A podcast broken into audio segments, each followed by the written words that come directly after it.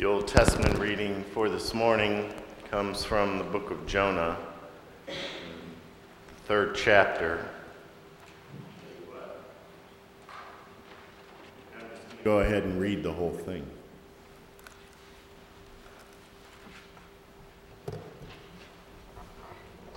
This is the story.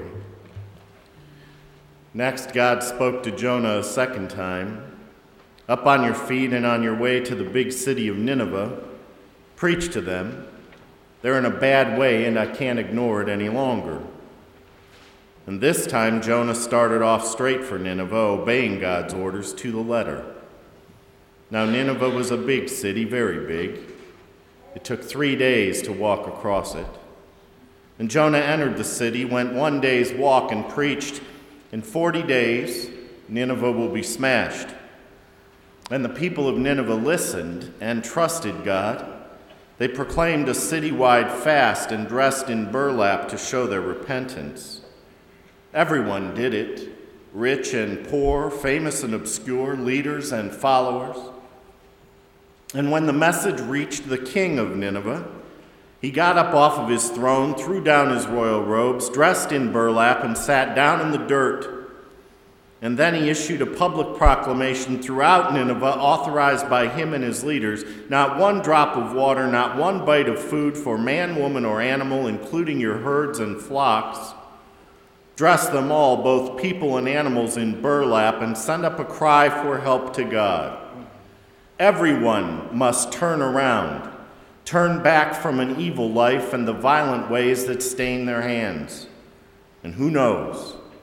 Maybe God will turn around and change God's mind about us, quit being angry with us, and let us live. And God saw what they had done, that they had turned away from their evil lives. God did change God's mind about them. What God said God would do to them, God didn't do. And this is the word of God for the people of God. Thanks be to God. Amen.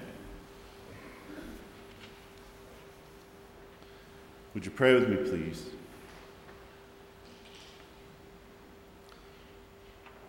Guide us, O Lord, through the trials and conflicts of our soul life, and fill our centers with your presence that daily work may become to us our calling, that all may learn the dignity of labor and make it a free will offering to you.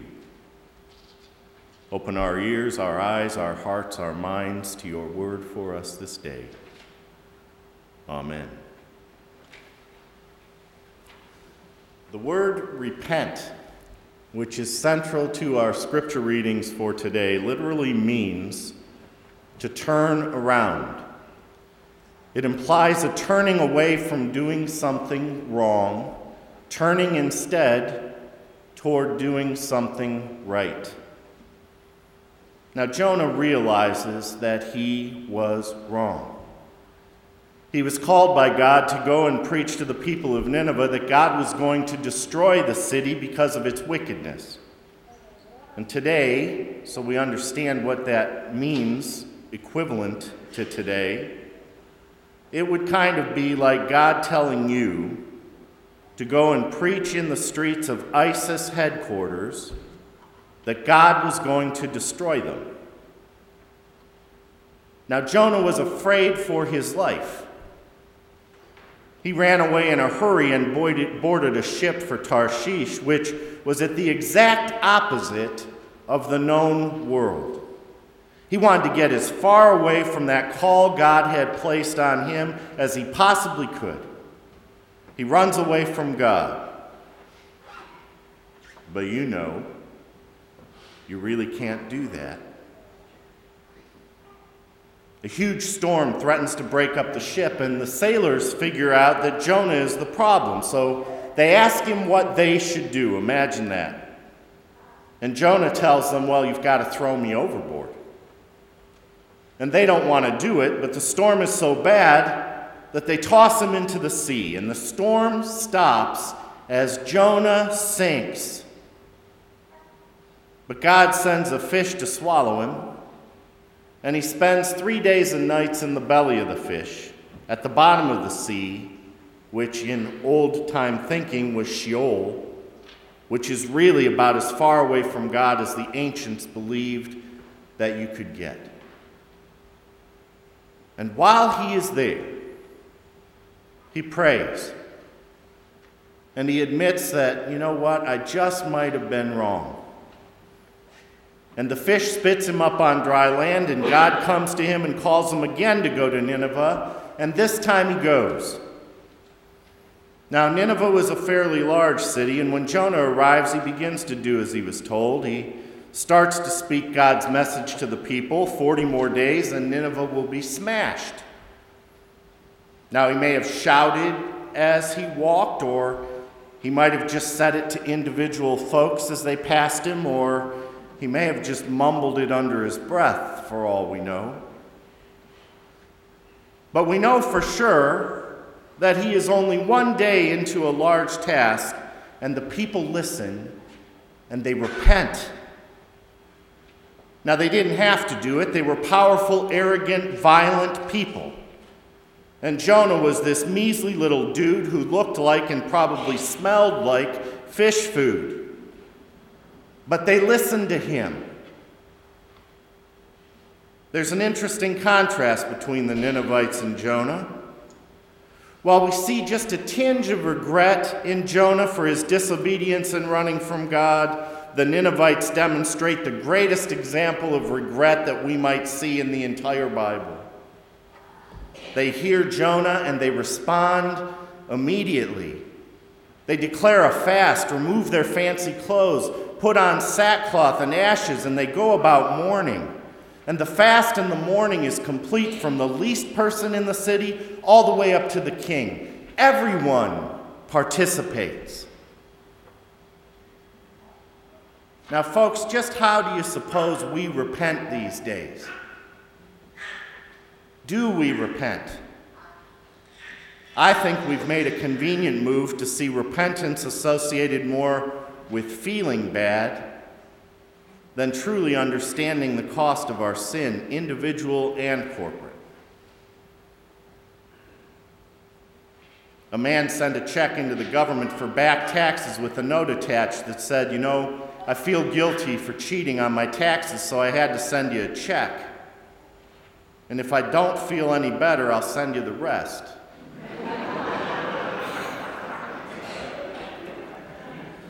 Not good enough. Repentance requires an about face, a U turn.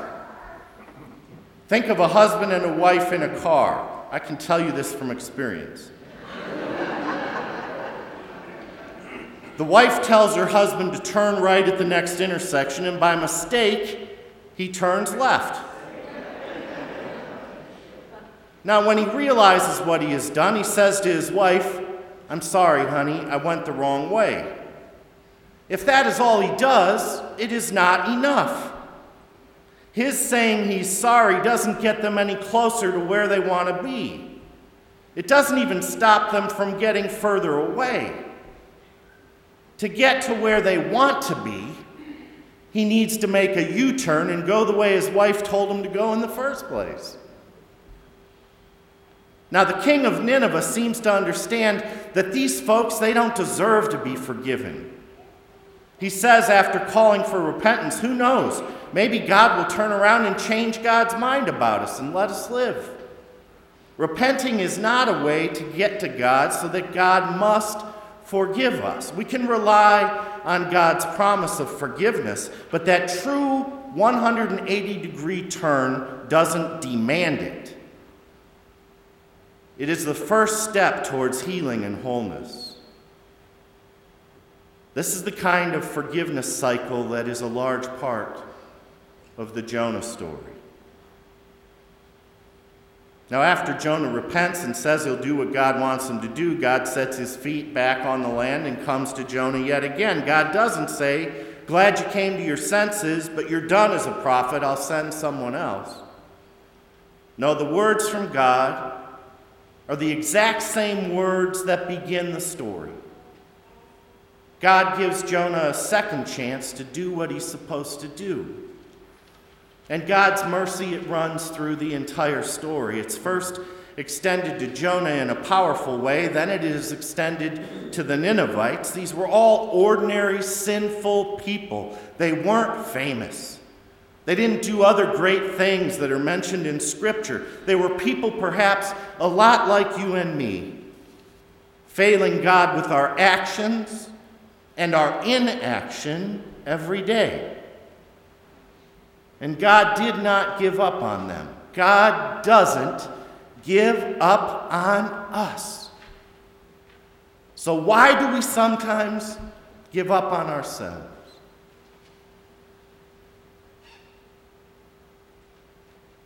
Now, Jonah received God's grace, but he sincerely hoped that the people of Nineveh would not.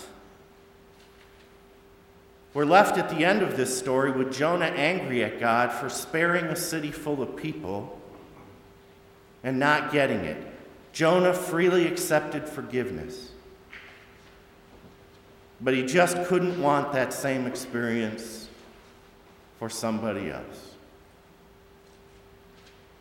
What a marked contrast to the gospel reading for this morning.